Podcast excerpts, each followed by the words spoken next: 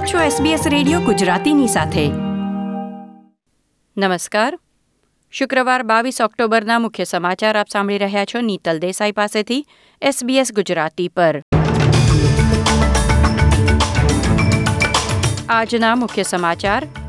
માતા પિતાને ઓસ્ટ્રેલિયા બોલાવવા માંગતા ઓસ્ટ્રેલિયન સિટીઝન્સ અને પરમનન્ટ રેઝિડન્ટ્સ મુસાફરીની મંજૂરી માટે આજથી અરજી કરી શકશે.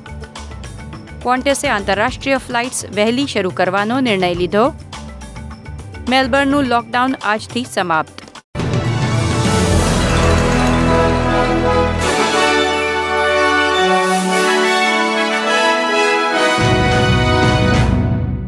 પ્રસ્તુત છે સમાચાર વિગતવાર.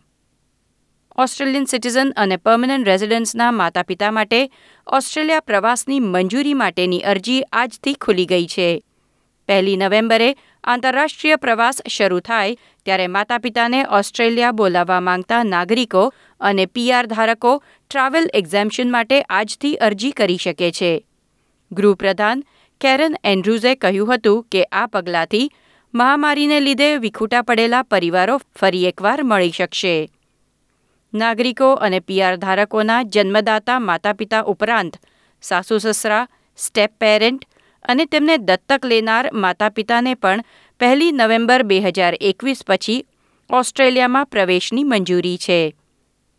અરજી કરતી વખતે સંતાન અને માતા પિતાના સંબંધોના પુરાવા રૂપે બર્થ સર્ટિફિકેટ જેવા દસ્તાવેજો ચકાસવામાં આવશે. ડિપાર્ટમેન્ટની વેબસાઇટ પર પુરાવાના નમૂના દર્શાવવામાં આવ્યા છે. માતા પિતાના યોગ્ય પાસપોર્ટ અને વિઝા ઉપરાંત રસીકરણના પુરાવા પણ રજૂ કરવાના રહેશે. દરેક આંતરરાષ્ટ્રીય પ્રવાસીઓએ, જે તે રાજ્ય અને ટેરેટરીમાં લાગુ કરાયેલા ક્વોરન્ટાઇનના નિયમોનું પાલન કરવાનું છે. ઓસ્ટ્રેલિયાની નિયમનકારી સંસ્થા ટીજીએ દ્વારા કોવિશિલ્ડ રસીને માન્યતા આપવામાં આવી છે, એટલે કે ભારતથી આવતા જે લોકોએ કોવિશિલ્ડ રસી લીધી હશે, તેમને ટ્રાવેલ એક્ઝામ્શન મળી શકશે.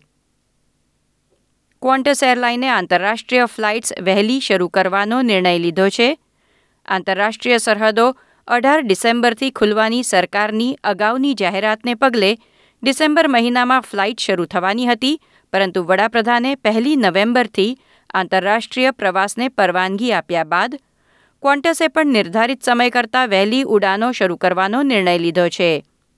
માર્ચ બે હજાર વીસ પછી પ્રથમ વખત ઓસ્ટ્રેલિયાની આંતરરાષ્ટ્રીય સરહદો ખુલી રહી છે. ક્વોન્ટસે આગામી અઠવાડિયાથી તેમના કર્મચારીઓને પરત લાવીને વિવિધ દેશો સાથે વિમાની સેવા શરૂ કરવાની તૈયારીઓ આદરી દીધી છે, જેમાં સિડનીથી દિલ્હીની ડાયરેક્ટ ફ્લાઇટનો પણ સમાવેશ છે. ક્વોન્ટસના જણાવ્યા મુજબ, ઉડાનો શરૂ થતાં અગિયાર હજાર કર્મચારીઓ કામ પર પાછા ફરી શકશે. વડાપ્રધાન સ્કોટ મોરિસને જણાવ્યું હતું કે સરકાર સિંગાપોર સાથે મુસાફરીની ગોઠવણના અંતિમ તબક્કામાં છે. આગામી અઠવાડિયે તે અંગે જાહેરાત કરવામાં આવશે.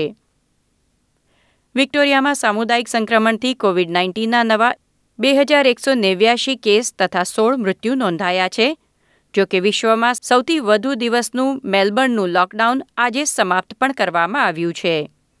રાજ્યમાં ત્રીસ ઓક્ટોબર સુધીમાં કોવિડ પ્રતિરોધક રસી મેળવનાર લોકોની સંખ્યા એંશી ટકા થઈ જશે, જ્યારે અગાઉ પાંચમી નવેમ્બરે રાજ્ય આ લક્ષ્યાંક પ્રાપ્ત કરે તેવી શક્યતા હતી. પ્રીમિયર ડેનિયલ એન્ડ્રુઝે જણાવ્યું છે કે વિક્ટોરિયા વિદેશથી પરત ફરનાર લોકોમાં રસીના બંને ડોઝ લીધા હોય તેવા લોકો માટે ક્વોરન્ટાઇનની જરૂરિયાત પણ પહેલી નવેમ્બરથી સમાપ્ત કરશે. આવતા શૈક્ષણિક વર્ષથી કોવિડ પ્રતિરોધક રસી લીધેલા આંતરરાષ્ટ્રીય વિદ્યાર્થીઓ એસીટી આવી શકશે. બે હજાર બાવીસમાં કેનબેરા અને એસીટીની યુનિવર્સિટીમાં એડમિશન મેળવનાર વિદ્યાર્થીઓને ઓસ્ટ્રેલિયામાં પ્રવેશ બાદ ક્વોરન્ટીનમાં રહેવાની ફરજ પણ નહીં પડે. બીજી તરફ વિક્ટોરિયા અને ન્યૂ સાઉથ વેલ્સમાં ડિસેમ્બર બે હજાર એકવીસ સુધીમાં વિદેશી વિદ્યાર્થીઓને આવકારવાની યોજના છે. ન્યૂ સાઉથ વેલ્સમાં સામુદાયિક સંક્રમણથી કોવિડ નાઇન્ટીનના ત્રણસો પિસ્તાલીસ નવા કેસ અને પાંચ મૃત્યુ નોંધાયા છે. રાજ્યમાં લોકડાઉન ઉઠાવવામાં આવ્યું, તેને પગલે ચેપ વધે તેવી પણ શક્યતા છે. પહેલી નવેમ્બર પછી કોવિડ પ્રતિરોધક રસી ન લીધી હોય, તેવા વિક્ટોરિયાથી આવતા લોકોને ન્યૂ સાઉથ વેલ્સમાં પ્રવેશ નહીં આપવાનો નિર્ણય લેવાયો છે. આ હતા શુક્રવાર બાવીસ ઓક્ટોબરની બપોર સુધીના મુખ્ય સમાચાર. આ પ્રકારની વધુ માહિતી મેળવવા માંગો છો? અમને સાંભળી શકશો Apple podcast Google podcast Spotify કે જ્યાં પણ તમે તમારા પોડકાસ્ટ મેળવતા હોવ.